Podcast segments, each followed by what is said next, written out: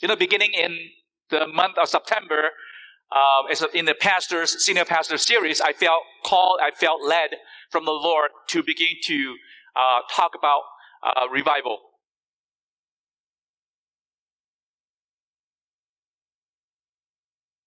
This is not working.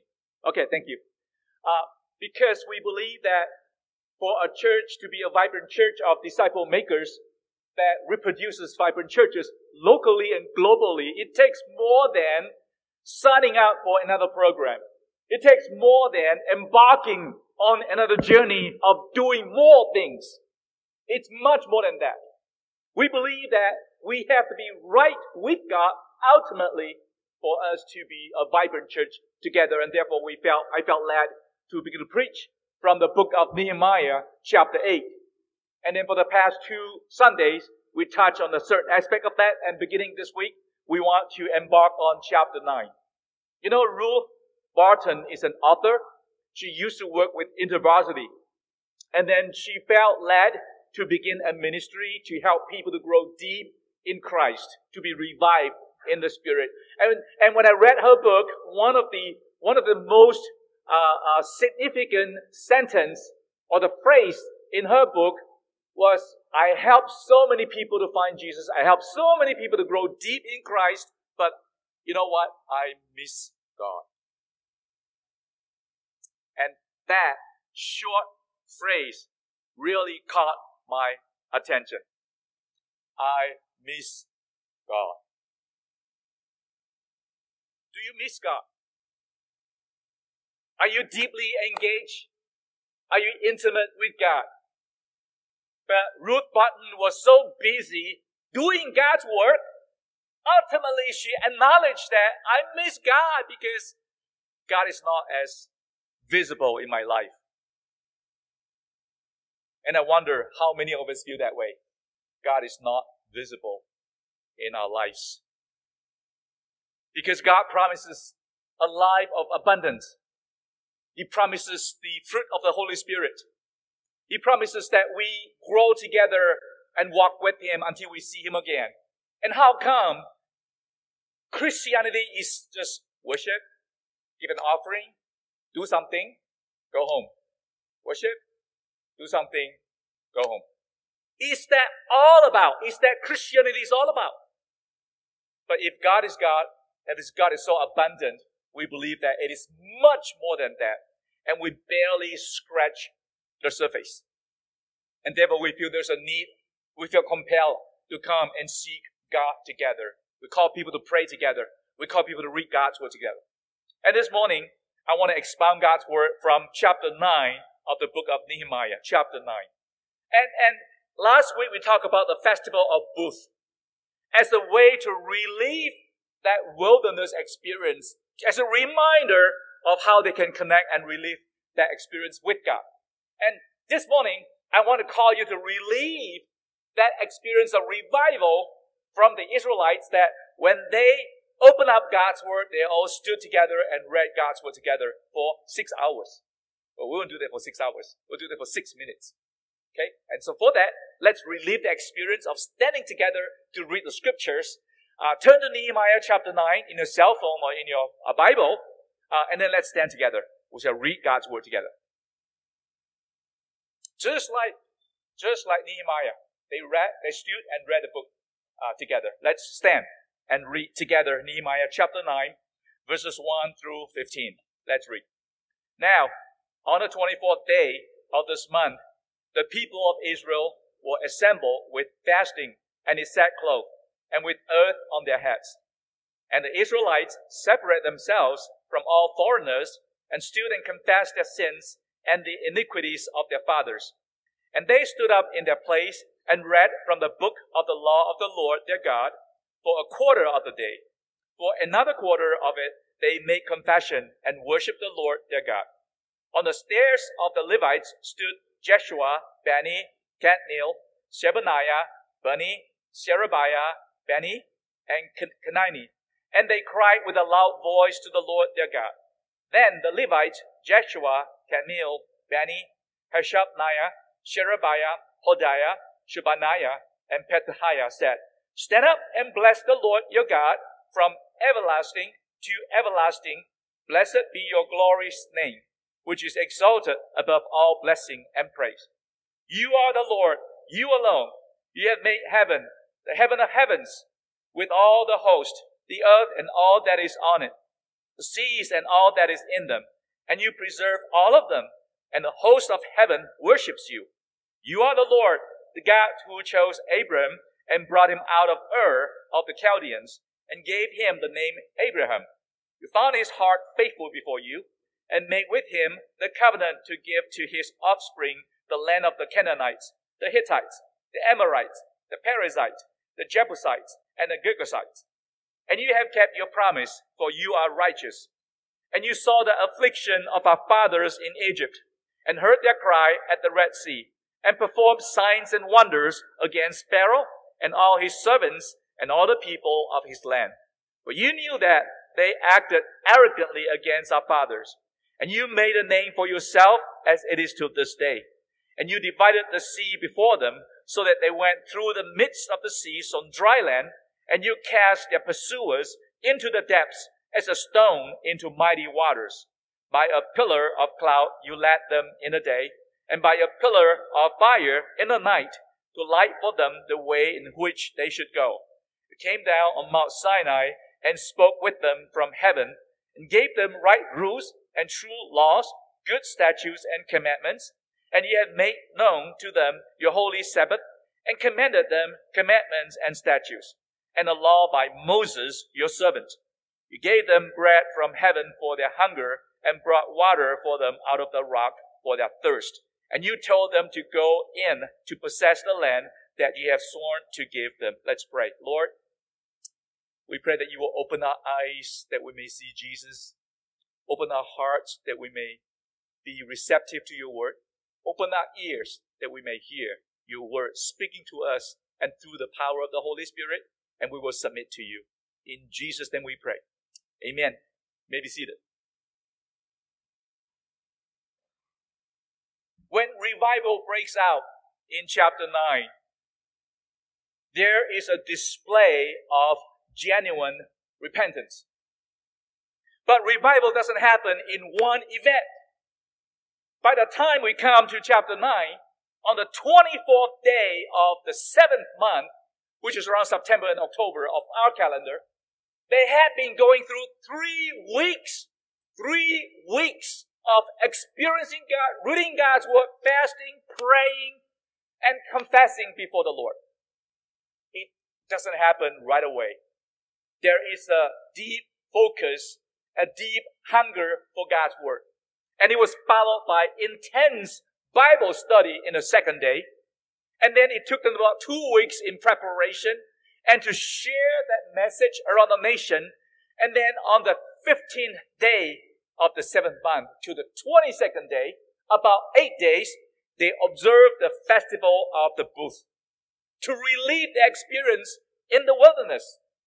And then on the 23rd day, they began to dismantle all the booths. Then now again, right away on the 24th day, they come together again to seek the Lord. They come together to spend time to read God's word, to pray, and then to fast, and then to worship. That is a sign of revival. When there's more scriptures, when there is more prayers, when there's more fasting, when there's more worshiping, that is a sign of revival.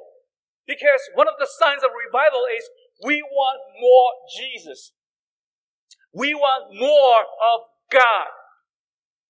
God is so much wiser, so much more powerful. He's so much richer that it can't be just like this. Christian life can't be just show up on Sunday and go home. Can't be like that. And then for the whole week, he, he just disappeared. He's absent. That's not relationship with God. So when they come together, they want more of God. And all this coming together with the spiritual disciplines bring us to our knees. You see, revival breaks out when there's a prolonged period of seeking God intensely and searching our own hearts. And therefore we call upon you to pray. Not through the pastoral prayer, not through the prayers of your teachers, but you need to pray and seek God yourself and pray for revival. And, many of you heeded the challenge and begin to come to the prayer meeting because we believe that even though we said that we will pray at home, but those who say, I will pray at home, usually don't pray. And we need each other. We need to encourage one another as we come and pray together. And I was so encouraged to see a group of young people, high schoolers. They had to do homework. They can't come at 7.45 and pray until 9 o'clock. It's too intense for them. It's too difficult. So they came at 6 o'clock. Uh, Ryan, our intern, brought, uh, brought this together and encouraged them. They came at 6 o'clock and pray until 7.30.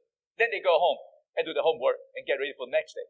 I was so encouraged by the, our young people are responding because they also know that it takes more than being active and do more things to have a vibrant church. It takes a revived heart, a revived spirit to do that. So I want to encourage you, encourage you to come and pray together. Some of you came once a month. Others came every other week. And some will have the husband come and the wife stay home. Others will have uh, wives come and husband stay home and they, they turn, but they come and pray together to seek God and to worship God together. There is a display of genuine repentance as they begin the revival. Verse 1 says, They will assemble together with fasting and in sackcloth and with earth on their heads. That's a deep humility of the Israelites when they come in the spirit of repentance. And that's their culture and that's their custom.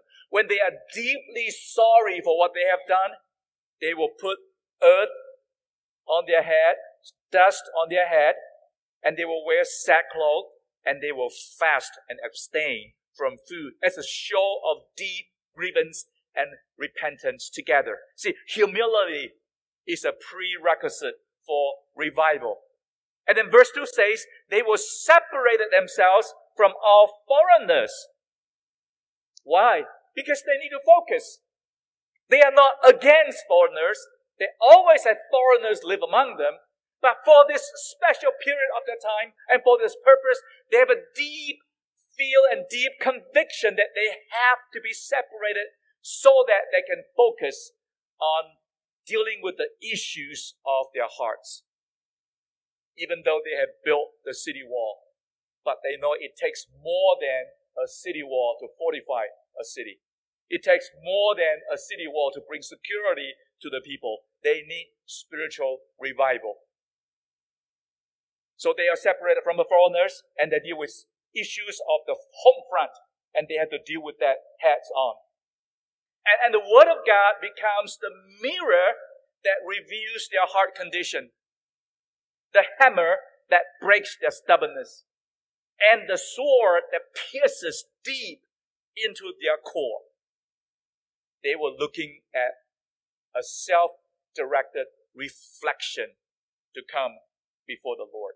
Verse 2 says, And they confess their sins and the iniquities of their fathers. You see, honesty with our spiritual condition is essential for repentance.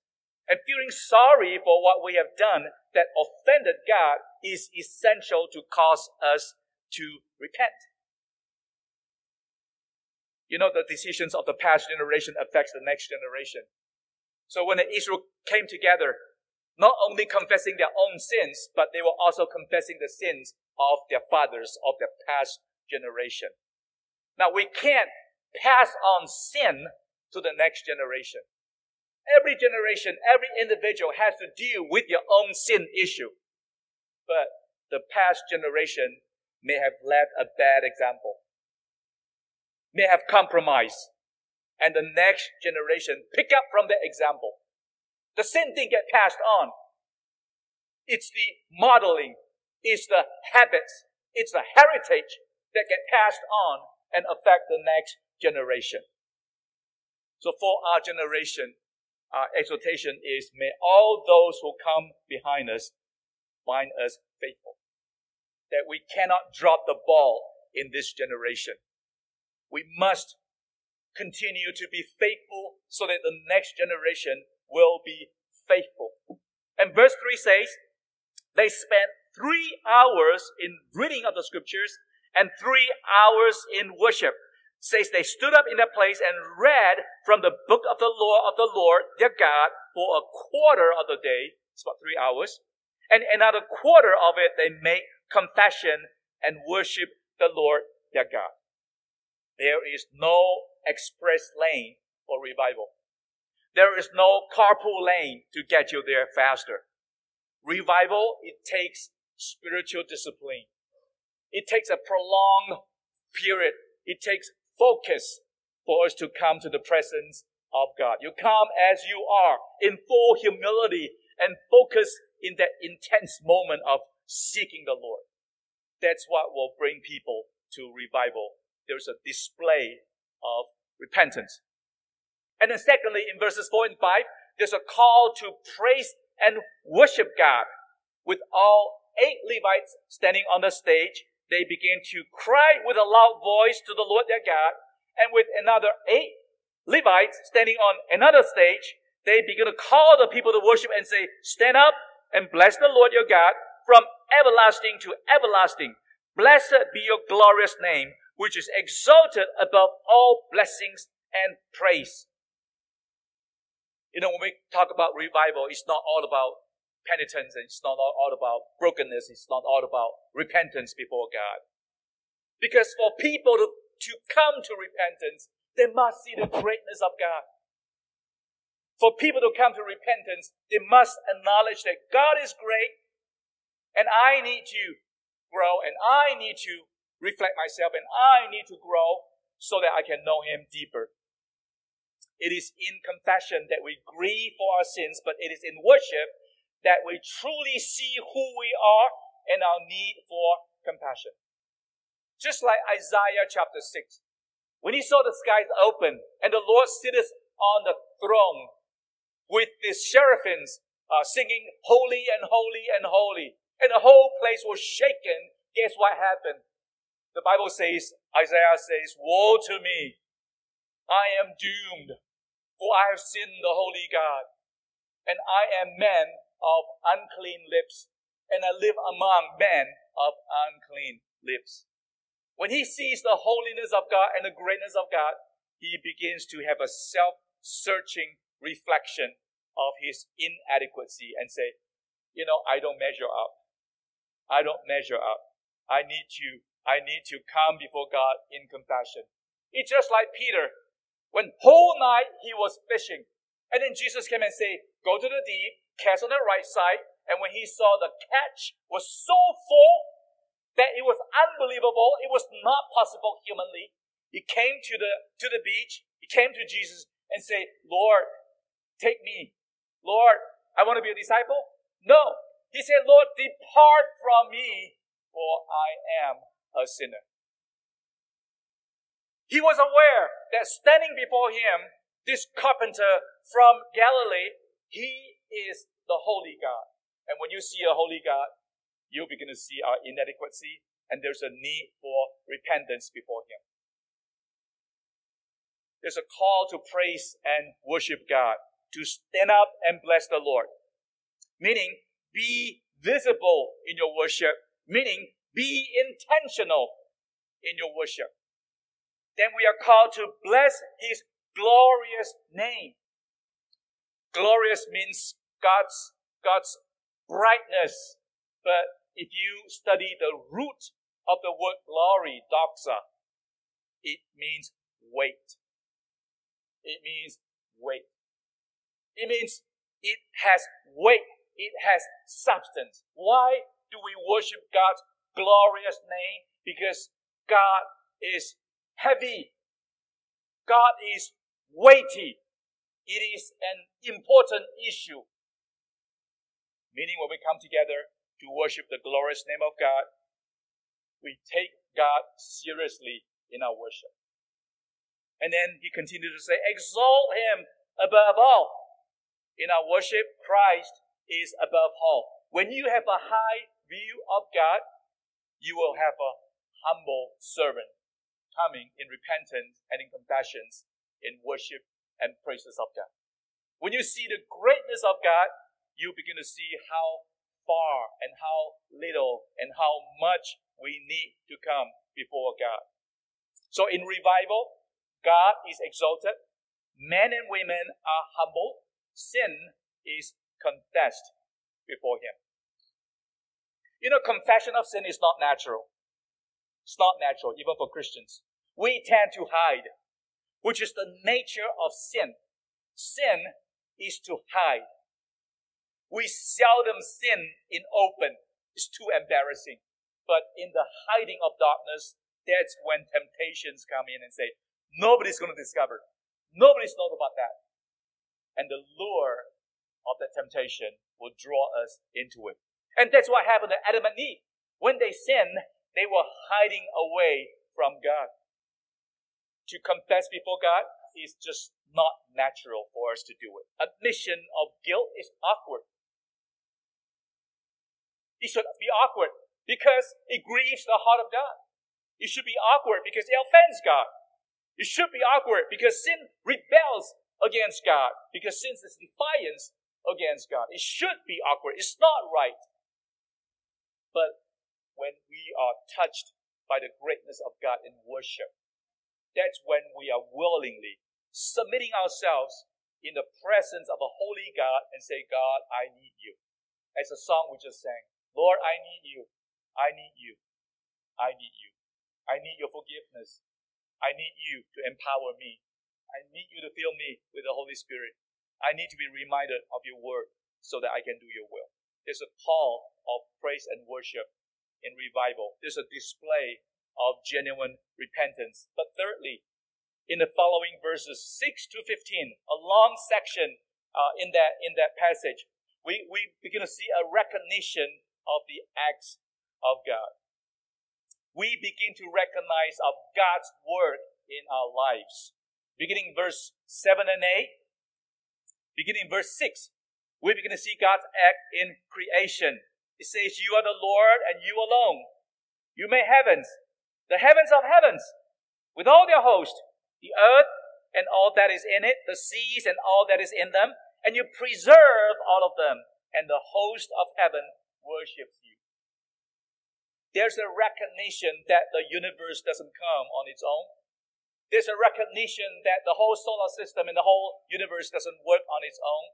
There's a, a, a great mind. There's a great designer. There's a great God who puts all this together. And Hebrews chapter 1 verse 3 says, Jesus Christ sustains all things by his powerful word. That all things work together because of our Lord Jesus Christ. He's a creator of the universe. And with his powerful words, he sustains the whole universe. In creation, we begin to recognize that it is God behind this wonderful design. It is God behind all that we do together here. But more than that, God is not distant, God is not far away. When we come to the state of revival, we begin to see the hands of God in individual's life and also in our lives. Verses 7 and 8. In the way God chooses, chooses Abraham that you chose Abraham and then you brought him out of Ur. And then verse 8 says you make covenant with him and then you give the offspring the land in Canaan. God's hand is behind the life of Abraham as he leads him forward and do his will. But more than that, in verses 12, in verses 9 to 11, God's hand is in the deliverance in the days of their Egypt uh, uh, uh, enslavement. Verse 9 says, I saw, You saw the affliction of our fathers in Egypt. You heard the cry. And verse 9 says, verse 10 says, You performed signs and wonders against Pharaoh. And then verse 11 says, You divided the Red Sea so that we can go through on dry land. And then verse 12 says, By a pillar of clouds you led them on the day, and a pillar of fire you led them on the night. It is God's hand doing all this. And then verse 13 says, You gave them the laws, the true laws, the good statutes and commandments to guide them how to live for you. And then you help them to make known your holy Sabbath and command them all the commandments and statutes and the law by Moses, your servant. And then you fed them. You fed them with the bread from heaven. You fed them with the water to quench their thirst. And then you told them to go in to possess the land uh, that you have sworn to them. Over and over again, you see the initiation of God.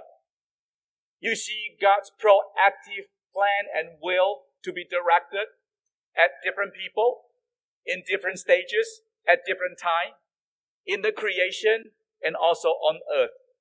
God's mighty hand, God's activity is evident when you are being revived and you come to the to the senses and to the awareness of God's work around you. And that's what happened when we allow God to touch us in a special way.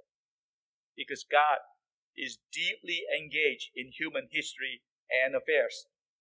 God doesn't stand on sideline and just let things happen.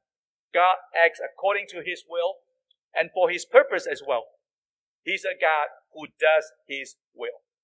If you look at your life, if you look at my life, we all have a story. How is that story, story being played out? As a Christian, in your life story, do you see God's gospel story play out as well? You know, sometimes I feel that today, as a Christian, we have somehow fallen into a kind of philosophical theology. It's called deism. D-E-I-S-M. Deism means there's a God. There is a creator.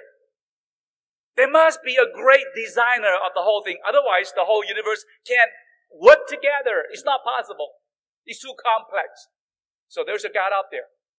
But you know what? God does his own thing after he created the whole heaven. And then we, the recipients, the created people, uh, and, and creatures of this world, we do our own thing. It's like we are on a parallel line. And when we are in a parallel line, we never intersect. We never meet, right? When you have two lines that are parallel, you can go for eternity and then when you are perfectly parallel, it just go on and on and on and on until eternity. It will never intersect.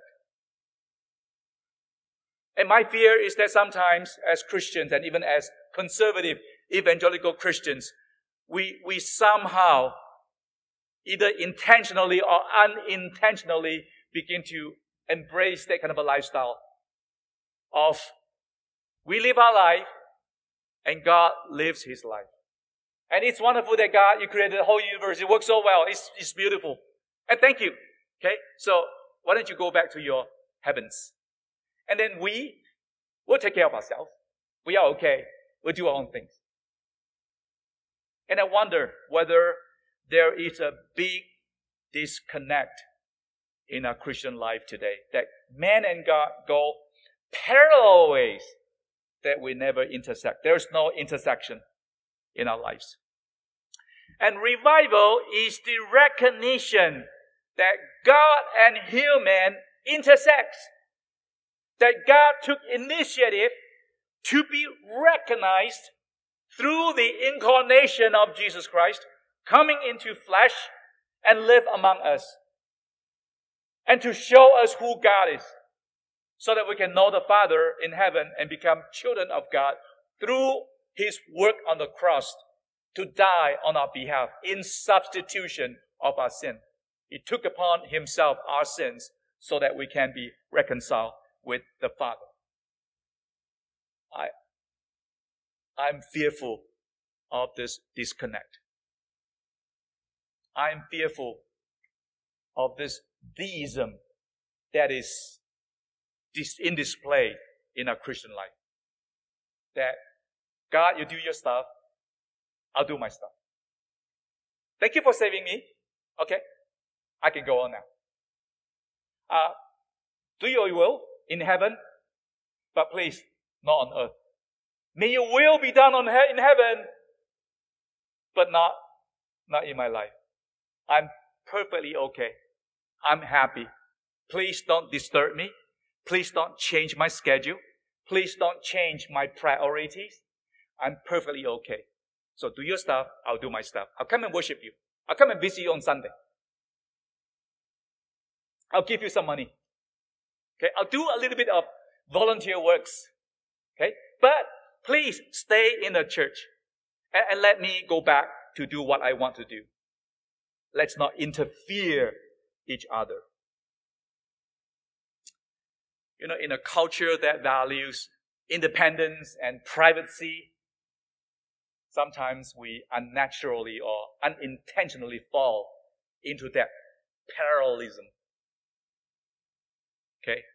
God, I believe in you, but let me live my life. Is that you? Is that you?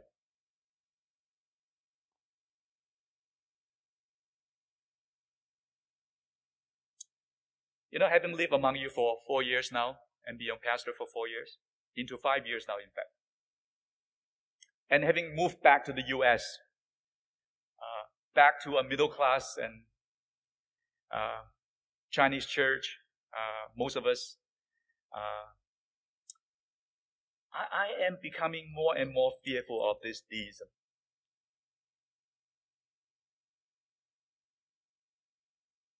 I don't think we set our minds every day and say, I want to be a deist.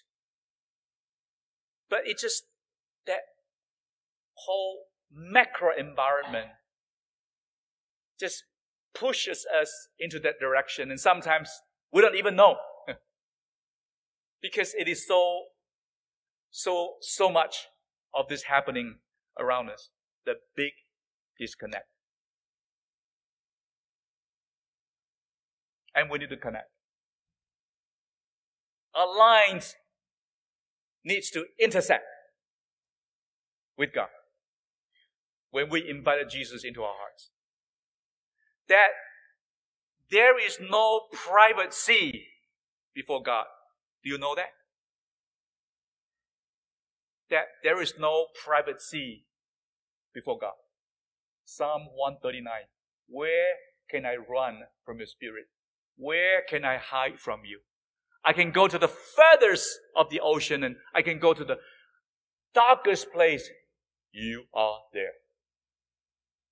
There's no privacy with God when you invite Jesus into your heart. He doesn't need your pin to get into what you are thinking, what you are having.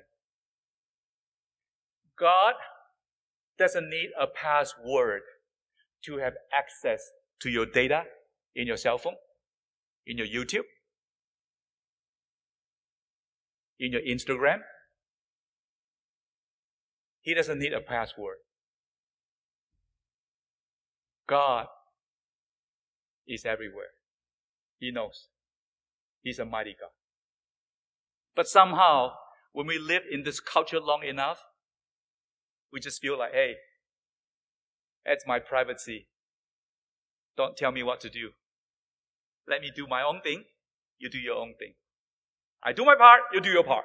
I do my part of coming to worship you and give an offering and do something. You do, you do your part to provide me with all these resources that I can go on and on and on and on. I'm afraid that is some of our theology. It may not be in the textbook, but that's how you live. And some people call it functional atheist. It's a very hurtful word. Functional atheist. You know what is functional atheist? Meaning that when we sit here, we believe in God. But once we get out there and begin to function and do something and live our lives, then we become an atheist. As if God doesn't exist. It's a very painful label for many of us who are actually living that lifestyle. There is a big disconnect. You know what? We need to connect. We really need to connect. We need to connect by coming back to the spiritual discipline, the spiritual habits that will bring awareness and reminder of God's presence in our life. You know, habits takes time to build. It's like, you know, 60 freeways closed on fairway exit, right? On ramp and off ramp, you can't get on, you can't get off. Are you still using that? or at least naturally, uh, you will just come to Fairway Drive oops, it's closed.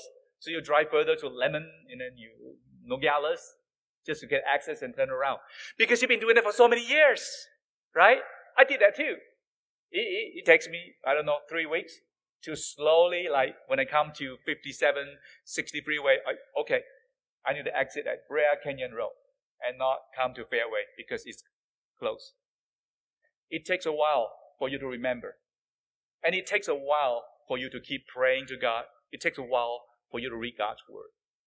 Because if you don't do that intentionally, then your natural response is come to Fairway Drive. If you don't do that intentionally, the natural way you respond to God is, hey, that's my privacy. God, you take care of yourself, I'll take care of myself. And you can't go on like that and to live a Christian life.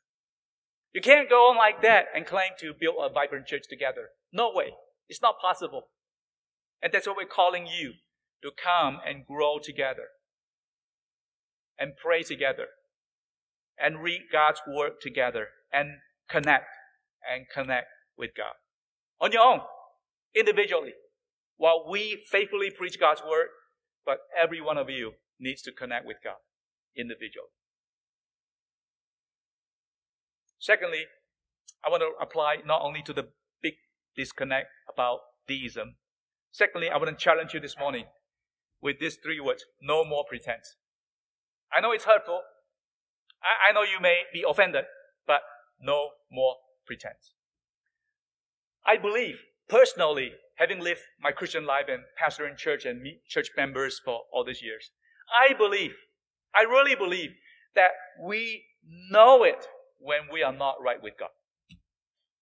You know it. You know it.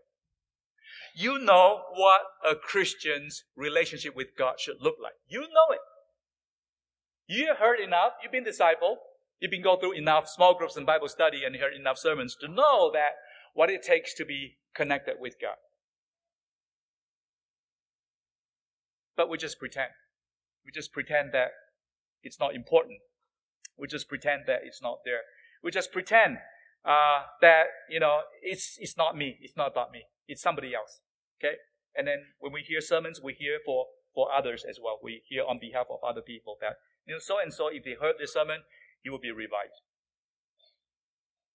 But today, I want to just speak to you up front and be kind of blunt with you this morning. No more pretense. You know it. And no more excuse. You know you can do it, but you are not willing. You are not willing to take the discipline. You are not willing to change your lifestyle. You hold on to it too strongly. You are not willing to let go of something that is preventing you from knowing God deeper. That's the only issue. The issue is not you don't know it, you know it. I'm as blunt as I can right now. So I, I, I don't want to make you feel bad. Okay, preaching is supposed to inspire you.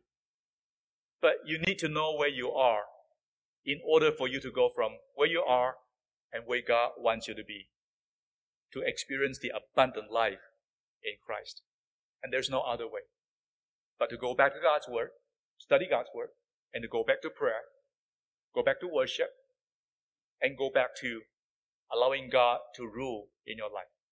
There's no other way. I can't think of any other way. So when we call the church to revival and call the church to come back to God together, we, we are asking you to have a greater awareness of the works of God in your lives. So when they trace the history, from Abraham to the days in Egypt and wilderness, they see God's hand in there. And do you see God's hand in your life to bring you to where you are today? Or actually, you relive that deism. God does his own thing. I do my own thing. We are perfectly happy with keeping each other at a distance. And as long as we are at a distance, I'll be happy and God hopefully you will happy too. That's not the Christianity that I know. That's not the Bible that I know.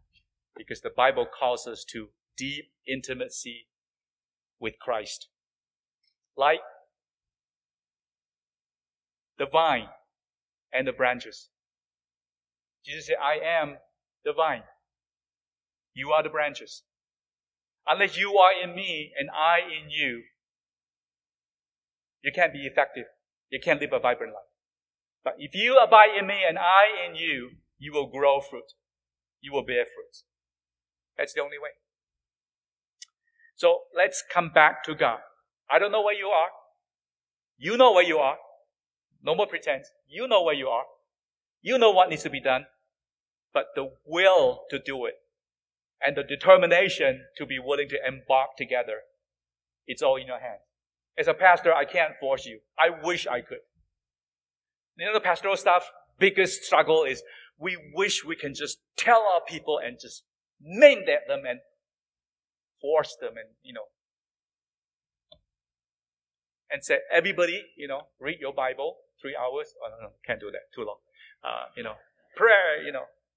That, that's, that's not Christian faith. Because Christian faith is not based on one man or one woman. It's not based on one pastor telling you what to do. Because you have a personal relationship with Jesus. And you need to embark on that. We can inspire you, we can encourage you, we can remind you, but you need to embark on that journey together. Are you living that deism life? God and me parallel. Do your own thing, I, I do my own thing. Or are you at the self-deception of pretense that I don't know. Thank you for reminding me. I, I don't know how to do it. You know it. You know it. Let's embark together. Let's walk together. Read your Bible. Pray as the beginning of a vibrant life and a life of revival. Let's pray. Lord, thank you for reminding us and it's, it's, it's hard sometimes to preach a sermon like that, and sometimes it's hard to hear a sermon like that because our nature is to be defensive, because our nature is to go back to the old way, our nature is to go back to the comfort zone, our nature is to try to justify why we are who we are today. That's our nature. But you are calling us not to live according to our nature, but according to the teaching of God's word. So today we come before you and say, Lord, in my weakness and in my unwillingness, may you stir in my heart a spirit of revival that I will yearn and thirst after God's word and come before you in prayers and confession so that the richness of Christ and the abundant life that you have promised can be realized day by day as I walk with you. And we ask you to convict us. We ask the Spirit to remind us so that we are willing to submit ourselves to the teaching of God's Word. In Jesus' name we pray. Amen.